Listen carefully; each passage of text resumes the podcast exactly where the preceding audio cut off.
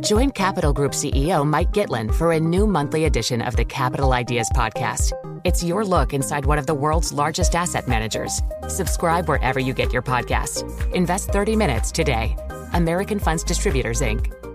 The countdown has begun. From May 14th to 16th, a thousand global leaders will gather in Doha for the Qatar Economic Forum powered by Bloomberg. Join heads of state, influential ministers, and leading CEOs to make new connections, gain unique insights, and uncover valuable opportunities in one of the world's most rapidly rising regions. Request your invite for this exclusive event at QatarEconomicForum.com. All right, let's uh, now have a look at uh, what's going on with these uh, bank earnings. And uh, we're joined now uh, by uh, Sonali Basak, Bloomberg Wall Street reporter. Sonali, thank you so much for joining us. Let's have a look at JP Morgan to begin with. I mean, you know, he, we had Jamie Dimon, the CEO, warning of a hurricane possibly confronting the Federal Reserve. But he seemed very, very sanguine when talking about the numbers in the U.S. economy. Yeah, I mean, he does highlight there are a lot of risks ahead. However, when he's talking about the U.S. economy itself, one bright spot that they had was with the U.S. consumer. And the point that they're making, him and his chief financial officer, is that consumers are still spending. They're spending on discretionary and non discretionary items. And so there is not a complete cause for alarm with the data we're seeing now. However, some of the economic issues that are in the future might be pulled forward, and there are myriad of issues here, and he's outlined many of them before. Yeah, I didn't hear the whole uh, call, and so I'll defer to you on this. But it, it, seems like he's pointing a little bit more of a finger at the at the war in Ukraine and perhaps supply chain issues and the Fed uh, removing some liquidity, uh, the the unknown effects of QT, and that he's blaming that more than the consumer. Uh, is that right? And what does he actually think about inflation? Yeah, that's right, especially because the job market is still strong in the United States and jobs are plentiful and available. And so this does come down to, yes, the war in Ukraine, rising inflation, rising interest rates.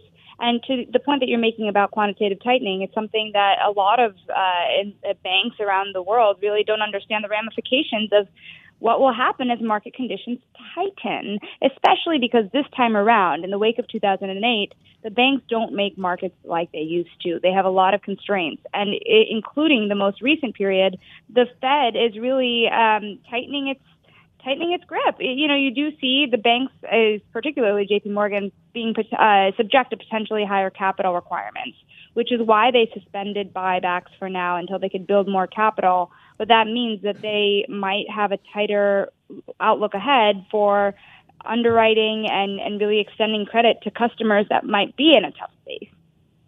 Well, you know, and not only that, they're being fined too for this uh, for failing to monitor employees using unauthorized messaging apps here as well. We're talking about Morgan Stanley, which also had these numbers, as well as J.P. Morgan here. So that's a billion dollars for the five big banks here as well. Okay, in the grand scheme of things, it's uh, not that much, but again, it talks about the regulatory environment, does it not, Sonali? It does, and remember, there's not uh, necessarily a, a, sense ahead yet on how much tighter the Fed might get in terms of its supervisory powers, but there is an expect, expectation that that will become a, a tighter under the rest of the Biden administration. And so, should that be the case, you know, what are they really subject to at the end of the day? Uh, there's also a lot of uh, measures that both that Fed and the SEC are looking at to really kind of tighten the rules and the disclosures around how the banks uh, take on clients in the wake of Archegos. So you're right. Yes, they are definitely seeing higher fines that did impact Morgan Stanley this time around. Yes, it's a one-time charge, but these banks might face a, a more stringent regulatory regime ahead in the near term after what was many years of a rollback. It is interesting that JP Morgan seems to be a little more conservative at the moment than some of the other banks. I mean, maybe that's not that unusual uh, because they're such a big bank and, uh, you know, they have so much exposure out there. But uh, they set aside quite a bit for bad loans, 428 million, and they had just cleared in the numbers from the previous um, uh, comparison period uh, some 3 billion uh, of, of set aside um, money that um, that was cleared because of getting through the pandemic. So it's kind of moving money around in one sense. Uh, uh, you know, and you're looking at it, what, what's the essential message from the bank? Yeah, it, it means that they are getting cautious. And if you look at Bloomberg estimates, analysts do expect those provisions to rise every quarter for the next several quarters, which means that analysts are expecting the outlook to get worse, not better, when it comes to putting money away for potentially bad loans. Jamie Dimon a couple of weeks ago guided that charge-offs so some of those loans actually turning bad, not just the provisioning, to start rising into the billions of dollars for, for a year.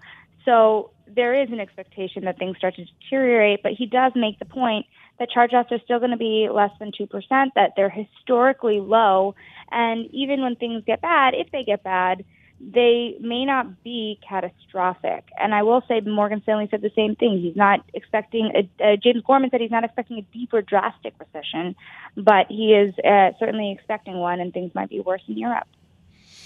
Yep. Okay. Very interesting. Shonali, thank you very much for joining us. Shonali Basak, uh, Bloomberg Wall Street reporter, looking at, at Morgan Stanley and JP Morgan, the bank's earnings.